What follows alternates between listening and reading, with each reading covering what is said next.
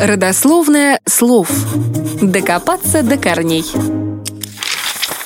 Кофе – один из самых популярных напитков, который никого не оставляет равнодушным.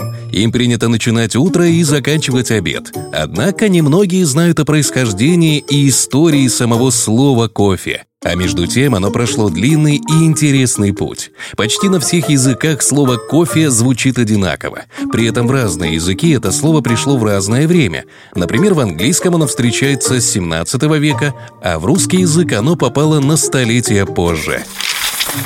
Существует несколько версий происхождения слова «кофе». Например, в арабском языке было слово «квахвах», изначально обозначавшее разновидность вина.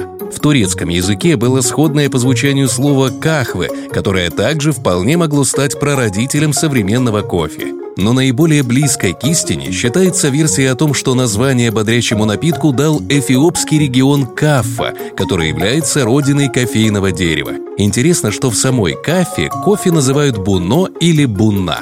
Какой бы ни была этимология названия, слово «кофе» пришло в Россию в соответствии с аналогичными словами в западноевропейских языках – голландском и французском.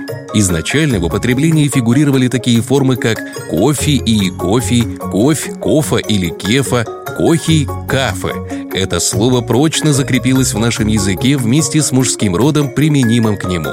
Ароматный напиток чрезвычайно быстро стал популярным среди русской аристократии, и его упоминание сделалось привычным делом. С течением времени, однако, слово продолжило преобразовываться, и уже к середине XVIII века в словарях впервые было записано как «кофе». И хотя привычка причислять слово к мужскому роду никуда не исчезла, некоторые разногласия по поводу этого вопроса все же возникают.